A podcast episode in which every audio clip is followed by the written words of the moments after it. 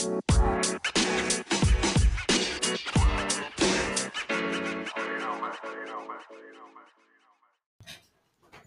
everybody, it's officially draft season, and we here at Upside Swings couldn't do what we do without Global Shop Solutions ERP software. Simplify your manufacturing by scheduling a demo at globalshopsolutions.com. Thanks again for listening. Hello everybody, and welcome back to the Upside Swings NBA Draft Podcast, the podcast the highest ceiling. I'm your host Bryce Hendricks, joined always by the great Stone Hansen, and the next in our wonderful series of guests, the great Brenden Nunes. Um, Brenden uh, has been, I think this is his third year on the pod to talk Kings. Um and he work he is the host of the king's pulse and he writes for the king's herald one of my favorite like individual uh team guys to follow. And this was a fun year for the kings to follow. So i i i kept up with his work pretty frequently. Um i watched this team a lot brenden my friend how you doing? I'm doing well. Thanks for having me on guys. This actually is the third year huh? That's yeah crazy. it's it's uh it's been that kind of year where it's like it's it's crazy to think that it's been three years because last year was so different from our first year but it has been this is the third year. And uh of course we're, we're always excited to have you on. You uh i think last year actually the kings were our first 30 for 30 pod i think you were our first guest last year. So it's uh, it's exciting to have you back my man so I probably friend, was ranting about how I hope they don't take Keegan at four. that, look at me now. I, we had we did uh, have a long talk about how he I think we were like Keegan is like the safe obvious pick but not the fun pick and we wanted Ivey. but I, again looking back on it uh, it's probably hard to be too too mad uh Stone my friend before we get too into the Kings how you doing uh great uh running on absolute fumes uh during this time of year um struggling to keep my eyes open every waking moment but I'm excited to talk to Brenden uh the Kings were a really fun team so uh, I always look forward to his uh, his time on the podcast, and it should be a fun breakdown. Yeah, I'm. I've had about twelve cups of coffee today, so I'm, I'm a little more. I'm a little more jazzed than you, Stone. but uh, that's uh, that's how this tends to go. Brenden, of course, the Kings had a fascinating year this year. They um, were the third seed. They were one of the best offenses in basketball. Mike Brown won Coach of the Year everything seemed like it clicked with Domantas Sabonis, with De'Aaron Fox, with this new kind of core of shooters around those guys. I mean, Malik Monk and Kevin Huerter basically acquired for very, very little. Um, you got Keegan Murray in the draft last year, who was another great shooter. Harrison Barnes had a solid shooting year. Trey Lyles had a really good year. Like everything seems like it went right for the Kings. So, what were your kind of thoughts and feelings through the season and, and how do you feel in, in general about how it went well i got proved wrong in every way possible by saying that uh you know they can't get so far with just their offense and still remain a bottom five defense and they sat right there at i think it's 25 in defensive rating at least from basketball reference but they were the best offense in the league when it comes to offensive rating and that's just the De'Aaron and, and Domas duo clicked right away. I mean, you saw that even in the season prior, the very first game when Sabonis was on the floor with De'Aaron after the Tyrese trade, it was just obvious that okay, these are two high IQ guys. They complement each other well. They play off of both of each other well. Both can be the initiator. But then it was just getting spacing around them. You mentioned Kevin Huerter, Malik Monk was really important. Harrison Barnes still a great three point shooter. Keegan Murray setting rookie records for three point shooting um, on, on total makes, and he did it on way fewer attempts than Donovan Mitchell. Um, there's you mentioned Trey Lyles having his moments. Terence Davis had moments. He had a 50 ball against the Knicks in a TNT game earlier this year. Um, so I think the stars really elevated, and it was just all the spacing and high IQ guys um, around them that just clicked. And Mike Brown had them playing extremely hard. Did a great job defining roles. It seemed like everybody bought into that, and just kind of everything came together at once, a lot faster than I think anybody expected.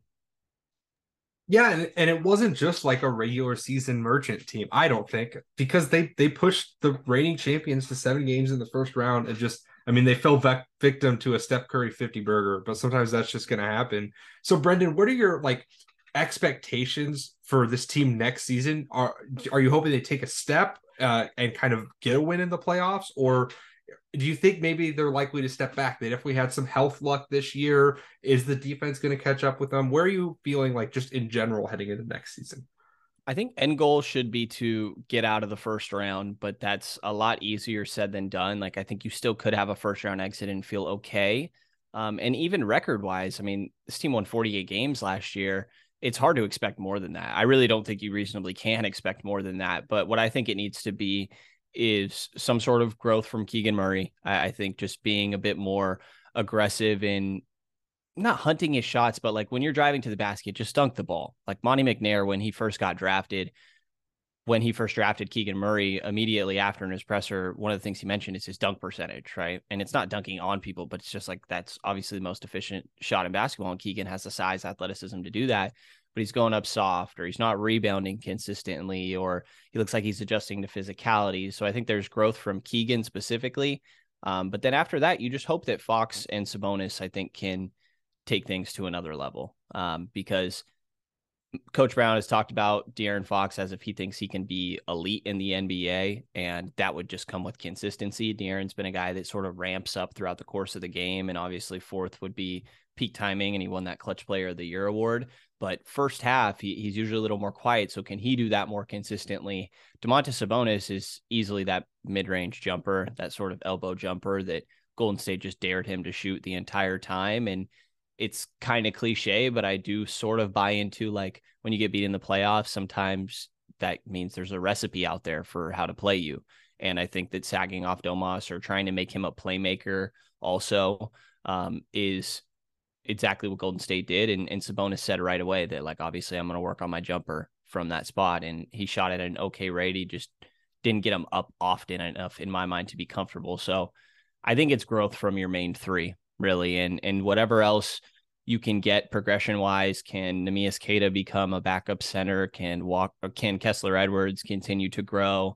All that stuff would be great. Um, but you're going as far as as De'Aaron Domas and Keegan can take you. And I still think they're young enough and new enough as a core and group under this coaching staff that you can expect growth from all of them. Yeah, I mean De'Aaron Fox, I believe last season was his age 25 season. There's definitely still room for growth there. Um, I thought that you mentioned that clutch player of the year. I think the thing that really unlocked that was his comfortability taking shots off the dribble. That was not something he always had in his game. He he has flashed it throughout his career and even back to high school and college, but it was never a consistent weapon. And he turned it into a very consistent weapon this year, including, I mean, I, I believe it was the game six or seven where he hit like a big pull up three um, and and just that type of stuff is is huge for him, and I think there's still upside there. Let's talk about let's talk about the draft, and and before we get into the specific picks or trading up or, or out or anything like that, Brenden, what do you think like the general team needs are for this team that they should be looking to address, whether it be through trade, through free agency, or through the draft? Yeah, Bryant West, who's the uh, draft expert for the Kings side I write for, it comes on my pod every once in a while, was just telling me he thinks they should pick any position at 24 um, no matter. And I kind of disagree. I'm staying away from point guard center, I think, unless there's somebody there that it just is in a completely different tier or something. But then I'm I'm staying away from it. I, I think that two guards are still totally in play. Like Malik Monk has one year left, and then you're not going to have his bird rights because you only signed him for two initially. Kevin Huerter with Harrison Barnes potentially gone. Kevin Huerter becomes the salary match in any potential deal. Um, I'm not sure I'm expecting that, but I think that if there were a deal to be made where they tried to go acquire another star, that like he would have to be involved there. So there could be a hole that opens up there pretty quickly. Um, and then wings forwards is just a need on this roster straight up. I think that'd be the most ideal um, position to fill. You have Keegan Murray, uh, Sasha Vezenkov seems like he possibly could come over and then Walk or Kessler Edwards is sitting there. I every time almost say Walker Kessler, no, without fail. Well, um, I, I, so not to interrupt with the story, but I went to a, a Jazz versus uh, Sacramento game this year, and my dad like could not just stop laughing at the idea that there's a Walker Kessler Kessler Edwards like combo on the floor at the same time. He thought it was hilarious. So you're not the only one. It gets a lot of people it's difficult, way more difficult than it should be. Um, but but wings are are definitely ideal. You need more wing forward depth, and and the Kings still do need to get better defensively. Like I think you need to make sure that you don't lose your offensive identity and strength while chasing defensive improvement. But I do think you need to find a way to get better there, and that in my mind, a lot comes from wing forward defense. It's just totally lacking on this roster right now. I think Kessler Edwards could be like if he really hits, like could be the guy who helps fix that. But I'm with you that like you can't put all your eggs in that basket by any means. As much as I love Kessler Edwards, I also Same. wanted to ask you briefly about uh, Harrison Barnes. He's of course a free agent. There are bird rights. Just you, you don't have to go super in depth, but do you expect him to be back on the Kings next season? I don't, but I'm really not sure. Um, I, I lean towards no. I think him getting such limited minutes in those last playoff games was kind of the point for me because prior to that, I mean, everybody rants about his veteran leadership. He's a great example, first guy in, last guy out, um, all that stereotypical stuff. And and he's just a great human being from all accounts. You know, everybody jokes that he should run for office at some point. Like, I think he's a great example. He's the vet leader on the team with playoff experience, even if it was a good bit ago. Um, got a ring. So I think there's value in all that. Does a little bit of everything well, but I think time is kind of just possibly come to an end. I think it would make more sense for Harrison to go be a fifth starter on a really high caliber team. Um, I, have seen Cleveland thrown around, which I think is an interesting fit for Harrison Barnes.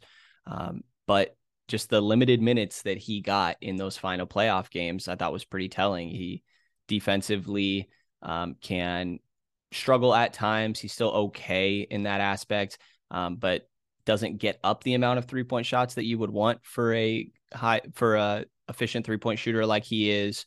And sometimes rebounding isn't there, just kind of the little bit of the details. So I lean towards no, and um, that leaves you a big hole in your starting lineup. The Kings starting lineup played significantly more minutes than any other five man lineup in the league last year. Yeah, no, I, and, and I think I will say my my thought with Barnes, and, and feel free to correct me if I'm wrong the Kings kind of feel like a team of extremes, extremely good offense, extremely good defense, a lot of shooting, and you know, obviously lacking some like rim pressure or some rim protection, excuse me, on the other end. And it just felt like Barnes wasn't quite good enough at anything to be like a real value add to this team. Now he's the type of guy who I think really could help a team like the Cavs that just need like anything at the wing. But I, I feel like what we saw with the Kings was that they're like our, our better units have you know, another really good like bomber type shooter out there. And that's what they went with. That's was like Kevin Hurt, Kevin Hurt in really close games, like a Terence Davis closing games, or Davion Mitchell because Davion Mitchell could really guard Steph. Like you really saw that, and it just felt like Barnes kind of was just he's just a good, solid wing, but not really an above average at anything wing. And this team needs above average at something. Everyone seems to have an extreme skill. Malik Monk and Kevin Huerter are bombers. Obviously, Domantas Sabonis and De'Aaron Fox are extremely talented offensive players. Even Murray is like an extremely good catch and shoot shooter who will just let those things fly. He's a good positional defender. Um, but I'm with you. So let's talk a little bit about whether or not you think the Kings are looking to stick at 24. Um, Monte McNair, it feels like, has not been super aggressive trading um, in the draft, or, or, honestly, even in general, it feels like he's not a very aggressive trader aside from that uh, huge Domantas Sabonis, Terry Haliburton blockbuster. Do you think there might be anyone they're looking up to trade for in the draft or looking to trade out of this pick to get another wing? Or do you think, in all likelihood, they just kind of stand pat at 24 and make the pick there? It seems uh, like there's a lot of talk around them trading the pick, and I'd imagine that's explored evenly to to drafting. I, I think that if they can find a guy to fill that HB role, because I, I agree with a lot of what you said on Barnes, but it does leave you with a really big hole. Like if you lose HB and don't fill that void, then you're in a tough spot. So maybe you can go do that in trade. Um, this trade, this pick wasn't available to be traded because next year uh, their pick is technically traded to Atlanta. So until draft night, it's not technically eligible to be traded with Stepien rule. Um, so maybe they they've had a guy in mind and haven't been able to go and make that move. Um, I don't know exactly what 24 would get you, or maybe you try and attach Richaun Holmes in 24 to a team with cap space and and clear out money to try go and try and make a splash in in free agency. Like maybe they like a Kyle Kuzma. You know, I don't know that I love the idea of that, but something like that.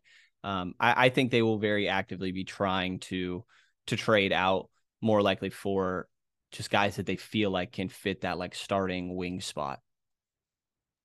I will say that I do have some trouble seeing them swinging a trade for a starting wing because generally starting wings are worth a lot more than the 24th pick and even if it's you know even if like a, a Huerter is thrown in or something like that like start legit starting threes who can make shots and play defense are getting talked about as guys who could get traded for the third overall pick. And I just think there's kind of a different level there. You mentioned Kyle Kuzma. I could definitely see that sign and trade type thing with the Wizards, but um, I, I'm just not. I'm not confident they can really swing that trade. Stone, is there any guys who you think they could maybe look to trade up in the draft to target, like that would be potentially starting caliber wing types? Uh, it, it's tough, like you said, because um, even you know back in lottery is probably going to go for quite a bit to move up from 24. Um, I, I think a guy like Grady Dick could be pretty interesting if he were to fall into like the 11 12 range. Uh, and you have a package you could add to move up a little bit to get him.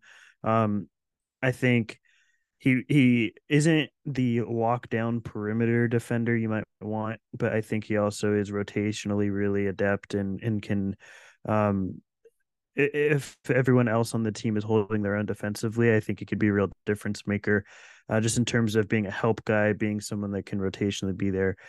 Um, I think it makes a lot of sense too. Just he already fills the shooting that the Kings uh, love to have on the perimeter. Uh, I think he gives them even more of an upgrade in that regard over Harrison Barnes uh, in the shooting department. And you have just absolute knockdown guys, uh, you know, throughout this roster with him. Um, the other guy I would, I don't know how he fits really, but I think can be really interesting as a defender for them and also uh, push the pace of it would be Anthony Black. Again, it would be unlikely if he were to fall more into like the back end lottery of like 11 or 12 there's a world where it does happen. Um, i just don't find it as super likely. Um, but i think if you can package something with 24 to move up i think he provides a level of defense on the perimeter can be more of a secondary ball handler than they really have um, and can really make this team super funky. Like I, I I really struggle to see how exactly he fits right now with the Kings, but I think he's a good enough player to even if he's not a primary initiator, be a really strong connective player, um, and just keep the ball moving offensively and attack uh, on closeouts and, and rip throughs. Um, I think he just adds a different level of dynamicism that they don't really have uh, or didn't have last season. Um, so those would be the two guys that I think, you know, in the unlikely scenario they fall uh past 10 or something I'd, I'd be looking to trade up for. Yeah i think those are two good names. It is hard like in this draft because it feels in some ways so flat from uh you know from like 12 to to basically 24 25 it can sometimes be hard to identify guys. So maybe we can just bring up guys at 24 and if they're a little ahead of this like they they do the kings also have the matching salary of Richaun Holmes who you know if they just wanted to move up like like the the Grizzlies did to get Brandon Clarke, where they just move up like four or five spots to secure their guy. Um, they could at least have some magic salary, maybe take something else on, or you know, attach a future first or or something like that. Brenden, who are some guys who stand out to you that could be around to pick 24 who you would be really ecstatic should they draft? Yeah, I guess we'll start with the stereotypical one that I always roll my eyes at when I see him in mock drafts. Um, but Kris Murray is somebody that if he is available there, um, and I, I, don't know that I expect him to be, but you're just talking a wing that can do a little bit of everything. And, you know, Sacramento, I think, needs somebody to fill that spot. It is sort of HB ish. Um, and I don't I don't really care for the twin storyline, but I guess it would be kind of fun. Um, but I think it's just more so positionally doing everything. I think his catch and shoot numbers were still super intriguing, obviously. Um, and I think just positionally that makes a lot of sense for Sacramento.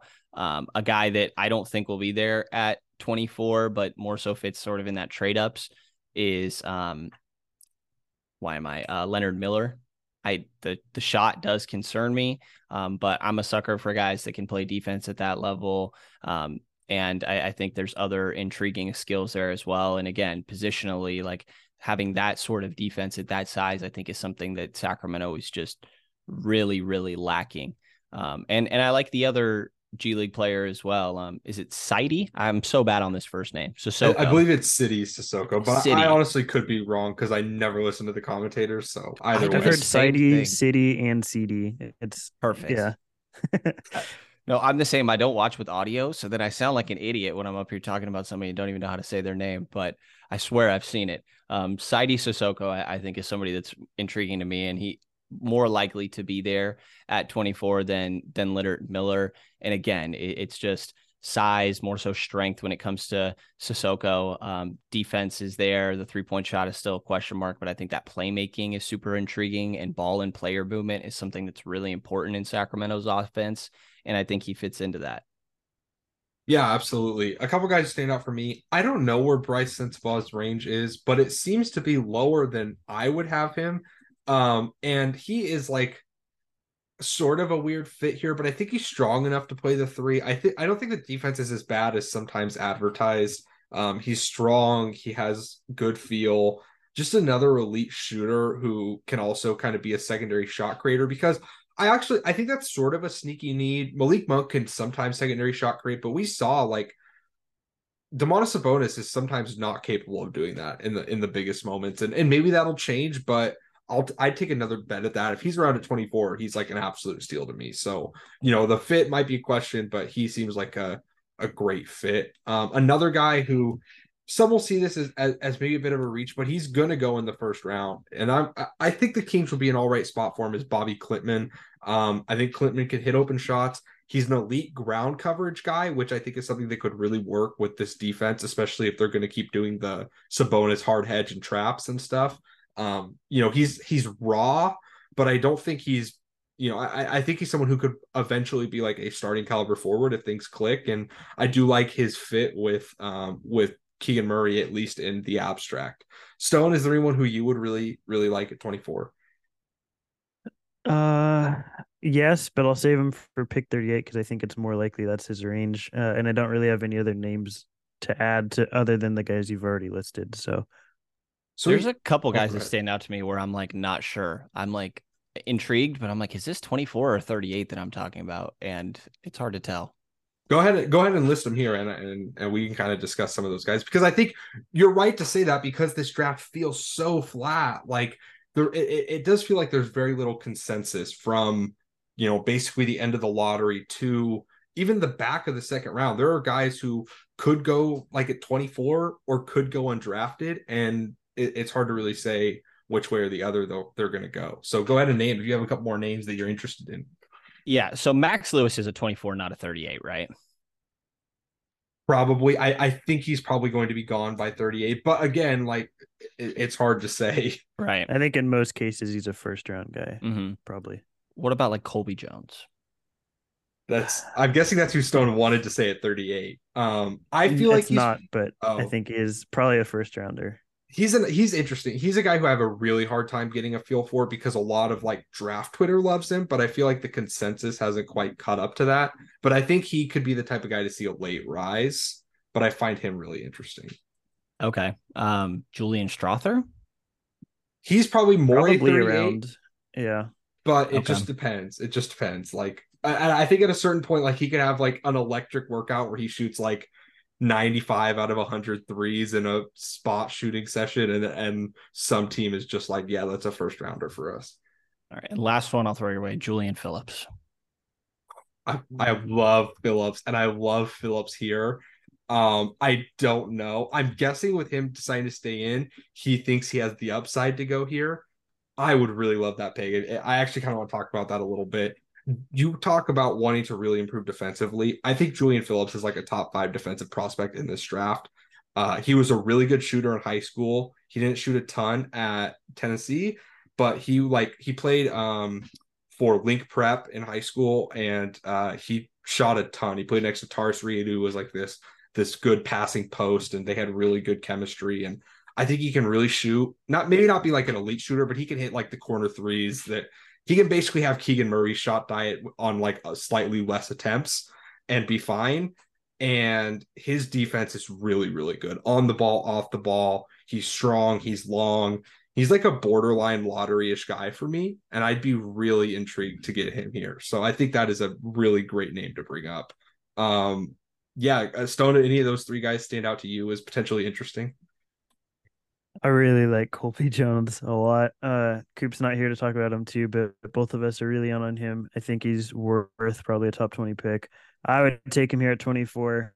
Um, I think this is probably right around his range. Maybe he dips further, but uh, if you like a guy, I, am usually a proponent of just taking him where you like him. Um, I think that he is uh, adds a different level of backup guard, and then also you can play small with him as a wing too, as like a three. Um, I think he just adds a lot of lineup versatility for you.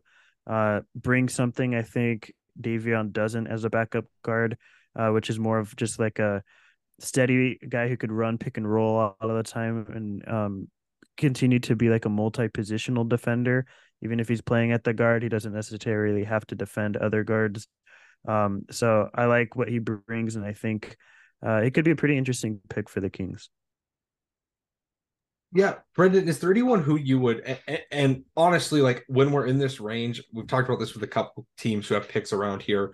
It's hard to come up with reaches, but are there any guys who, should the Kings draft uh, at this pick, you'd be pretty upset with, or, or you would at the very least not really see the vision?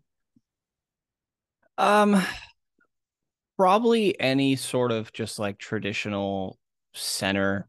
Um, just because that's the role to me where you're just not playing two of them.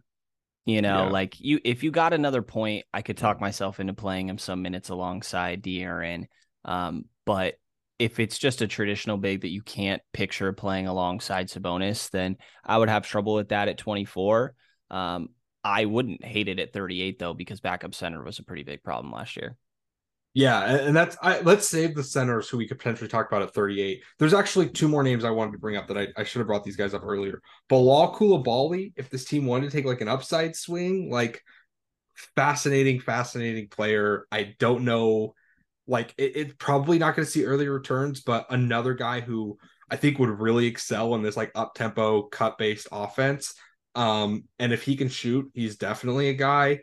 Um, and then this is another one where it's like I don't know exactly where he lands, but I do think that um, Amari Bailey could potentially be interesting here. I he's probably not a first round pick, but uh, again, like should he be at 38 too? Like those are two guys who I think really just fit this scheme well, can bring a defensive uh, verve to the wing, um, can play in this kind of movement scheme. So I'd be all for that. You mentioned maybe wanting a big who are some bigs at 38 who you'd be pretty intrigued by, Brenden? I mean, I definitely like Trayce Jackson Davis, but he seems pretty polarizing when it comes to just what his range is. Um, like even just what I have in front of me right now, like Tankathon has him sitting at 31 and Vecenie's mock had him going 54 to Sacramento. Um, so he's intriguing to me, but I, I love the idea of having a backup big that can that can pass and sort of keep that same style there with um, what you play with with Domantas Sabonis. And after that, you know, like at 38, you guys tell me if there's anybody that comes to your mind, but like I don't know what other centers really stand out to me in this range. Like I feel like there's some earlier that I could see going, and then maybe I don't. I mean, I'm not as deep into the 40s, 50s, maybe as as you guys are, but uh, I don't know. There's not too many that stand out to me around this range. I think Colin Castleton is worth a mention here. He's probably lower on like mocks and stuff, but I I think he could actually get up into this range, especially with you you realize the guys who dropped out yesterday. A lot of those backup big prospects, Zach Edey, DaRon Holmes, a lot of those guys who I think people would have expected to be at 38 above him or at least in the same like range as him have kind of left. And Colin Castleton, I think, also allows you to do that same type of stuff. He's not as like grab and go mobile as Domantas Sabonis, but he can't like he can play the same defensive style where he's getting up to the level of the screen. He's pretty he's more laterally quick than I think some people realize, and he's a very good passer who can absolutely run a lot of those split actions, uh, DHO stuff with a backup unit. I, would be fascinated to see like what him and Davion look like as a duo. Uh, you know, or him and Malik Monk running DHO. So I think he's another guy who stands out to me. Um, you know, other than that, it's tough because even like Ryan Kalkbrenner's back, like there is a a major dearth of bigs. Maybe this is a James Nnaji range. Now Nnaji is a lot like um a lot like Neemias Queta, who kind of felt like a project pick based on like body, you know, and Queta might pay off. Like it's he's he was drafted what two three years ago now, and kind of looks like he's maybe rounding into form and and uh, runner up for G League MVP for what yeah, counts. Absolutely. And, and maybe he's the backup big next year. So, you know, if you're happy with that process, he was at 39, I believe. And if you're happy with that process, maybe Nnaji goes here. I think Nnaji's really raw. Um, and and and like he definitely can't operate in the same like DHO get to the level stuff that you do with Sabonis. But if you just want to completely change styles and run a drop pick and roll, maybe you could do that. Stone is three. I that might be all the bigs honestly in this range. Is there anyone else who stands out in, in like the non-big area that you would like here? Um yeah, so I I I'll go with Julian Phillips' other Link Academy teammate, uh, Jordan Walsh. Um, I, I really, really here's who I was going to bring up at 24. Um, I'm all in on him as being a first round caliber prospect, even if he doesn't get picked in that uh, sort of range. Uh, I think defensively, he brings a lot to this team. Uh, can really guard up and down lineups. Um, I think the offense is a real concern for a lot of people, but um, watching him at Link and the Geico National Tournament, like I think there's a lot of untapped passing potential with him and a lot of movement schemes. Uh, and I think the shooting is not broken by any means. Like I think it might take a couple years to round into full form, but I think it's very much worth the investment you put into him for the short term gains that he can give you defensively. Um, the other guy I would mention, um, who I am not fully sold on, um, as as being like, uh, I don't know. I don't know if I take him here, but I like him for the Kings, so I'm going to say him anyways. Uh, Jalen Slawson, um, I think he provides uh, some real interesting uh, passing um, and and as like a dunker spot type guy. Uh, and then defensively has like really quick hands, which you talked about. Not a very great athlete, um, but I think in the Kings specific system could be somewhat of a backup five, uh, who I think fills that role. Um, and I think even if I don't have him here, I think he can provide this sort of value, uh, just with the sort of context that he'd be in. Um, and the last guy I'll bring up is Jordan Miller. I think Jordan Miller uh, is a really strong wing uh, who can play both ends, finish with either hand, just really solid, pretty much all the way around. Um, decent spot up guy, decent passer in the short roll. Like I think there's a lot of good things about Miller that aren't elite, but can contribute to a, a playoff team. Like I think he has a shot to be in a uh, a playoff rotation. So to get that at 38 would be pretty interesting to me.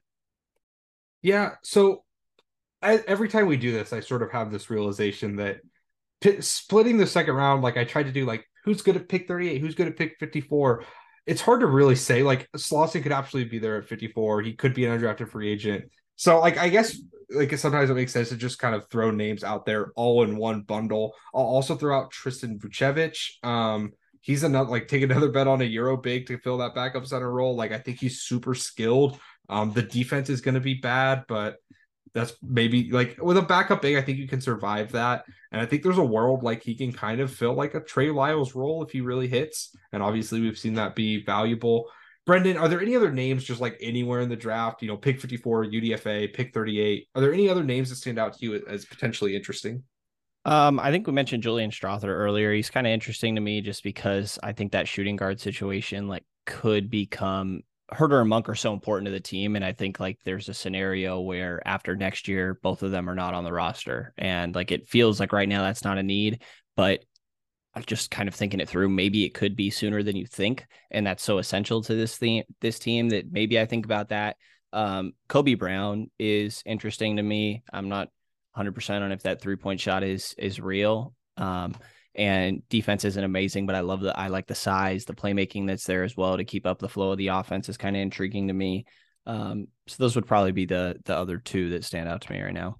Yeah, I think I think that's a like it's a fun group of names, and and you know we could spend all day naming UDFA's. I think this would be a great Angelo Allegri landing spot. He's another fun wing. You know, is Emoni Bates coming to the conversation somewhere? Maybe, probably not, but you never know. This is a team that that when you need wings, like just take bets on wings. That's that's my whole thing. Like there's a there's not a ton in this class because so many are going back to school. Like this would have been an excellent Dillon Jones landing spot had he been here, but he's not, and, and that's just kind of too bad. But let's talk about kind of wrapping up this overall offseason, that this ideal or or maybe not ideal, like how things might look. We always like to ask our guests, what's the worst case scenario? What's the best case scenario? Brenden, what's your worst case scenario offseason for the Kings? Um, probably drafting another Bagley is probably up there.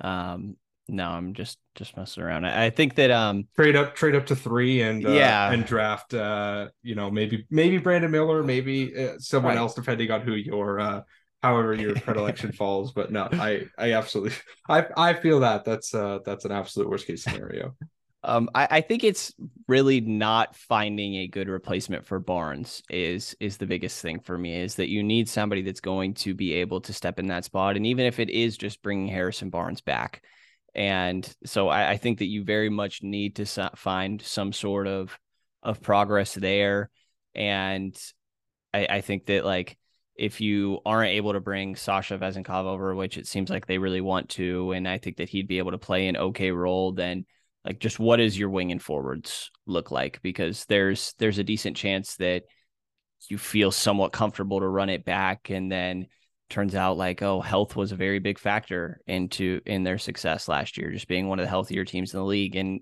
within their organization they'd tell you well Domas was playing with a fractured thumb the entire season, but he still was playing.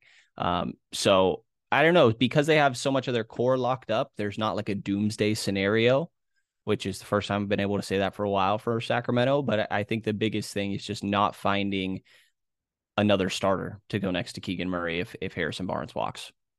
yeah I think that's a great point and it's a great place to be in where you say there's no doomsday scenario right like there's eh, for a lot of teams especially like higher in the draft or older or whatever there's a lot of volatility but for the Kings they feel like they're a team that's set up to be fairly competitive I think next season will be really indicative like how much is health if if Domantas Sabonis misses like 30 games next year. You know, how does that affect this team? No idea. We're, we're going to have to see. I, I think they could be fine, but there's also a chance they're not. I did think depth was potentially an issue for this team that they were just never really confronted with. So I, I'd be fascinated to see what that looks like. Um, Brenden, what's like your best case scenario? And and uh, the obvious answer is probably find a good Harrison Barnes replacement. So if you don't mind being a little more specific, like who would your preferred Barnes replacements be?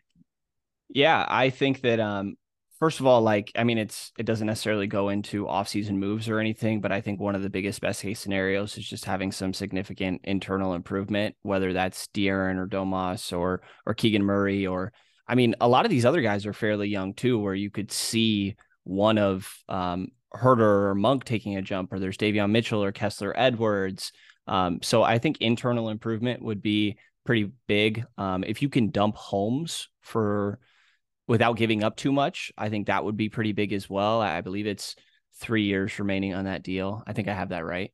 Um, and I, think that freeing up that cap space could be pretty important. And and the guys that stand out to me is like if you can go and I mean this every team says this, but if you can attempt to go get an OG Anunoby, you know, and they do have picks locked up because of the Kevin Huerter deal. Um, but I think it's pretty easy to remove those restrictions and you'd feel more comfortable just going to Atlanta and being like, all right, next year is going to be unrestricted because of the success you had last year. And if you lift those restrictions, then you have access to to future firsts. And I think they think that they can um, lift those restrictions pretty easily if need be. OG Anunoby stands out. If if they did renounce all their rights to everybody, um, they could get to I think it's about 28 million in cap space. Um, and it's not the most popular opinion, but I do kind of like a Jerami Grant who's out there as a free agent. I, I like the bit of rim protection. Like rim protection and three point shooting from a four is, I think, a dream. Or if you get a five to do it, I guess. Um, but like that's really what you need alongside Sabonis, right? You need somebody that can still play his style of ball offensively, but a another rim protector. And I think that Jerami Grant and OG Anunoby fall into that a little bit. So those are two guys that um, definitely stand out to me there. Or or if you have some uh, money that you want to throw at a restricted guy is like PJ Washington, somebody that could be interesting as sort of a, a play finisher at, next to Keegan Murray. Really love all those names, and uh, I, I will say I don't know if I'd if I'd uh, be looking for a three and D five because uh, I believe Domantas Sabonis has a lot of familiarity playing with Myles Turner, Yeah. and uh, that did not necessarily go all that well. I mean, I will say like rim protection is huge, but I think Sabonis showed that at the very least he could ha- like handle himself defensively in the playoffs, which I think maybe surprised some. Like I thought he looked all right towards the end of that Warriors series. He's not good, but if his offense is humming, like he can be a survivable defensive piece as the five. You just have to have good enough guys around him. Um, so I, I would be fascinated to see how that looks. Brenden, we can't thank you enough. Again, three years running, like it's a you're a hero. You're one of the best in the business. I've, I've loved seeing your stuff. Like, and throughout these three years, you know, I feel like we've all really grown and, and, and you've grown a lot in terms of following, in terms of the work you do. So it's all great stuff. Let people know where they can find all that great work. I appreciate you guys, and I'm going to share the love back. I uh, definitely time of year. Usually, I'm getting into the draft a lot earlier. I got to say, this has been a different draft cycle for me, um, and even just debating picking at 24 compared to lottery picks, it's a very different draft cycle for me. But every time this time of year, you guys are are one of my listens. So, uh, great work on your guys' side as well. And uh, for me, it's King's Pulse podcast, King's Beat podcast, and then writing for the King's Herald. But as always, glad to come on, guys. Yeah, absolutely. And all of Brenden's stuff will be tagged down below. Again, I cannot recommend King's Pulse enough. I think it is one of the better team specific pods out there. I love I, it's, it was a it was a weekly listen for me at least this year because I was so into the I was so into watching the Kings that I I just had to make sure I was I was consistently keeping up and Brenden's my go-to there. Um, we can't thank him enough for Stone at underscore court. I'm at Bryce underscore team. Give us a like or a review, all that fun stuff. Check out the website if you want all our quick notes on the Sacramento Kings, what we think they should do in the draft. This has been the Upside Swings NBA Draft Podcast. We hope Peter Ceiling. Thank you.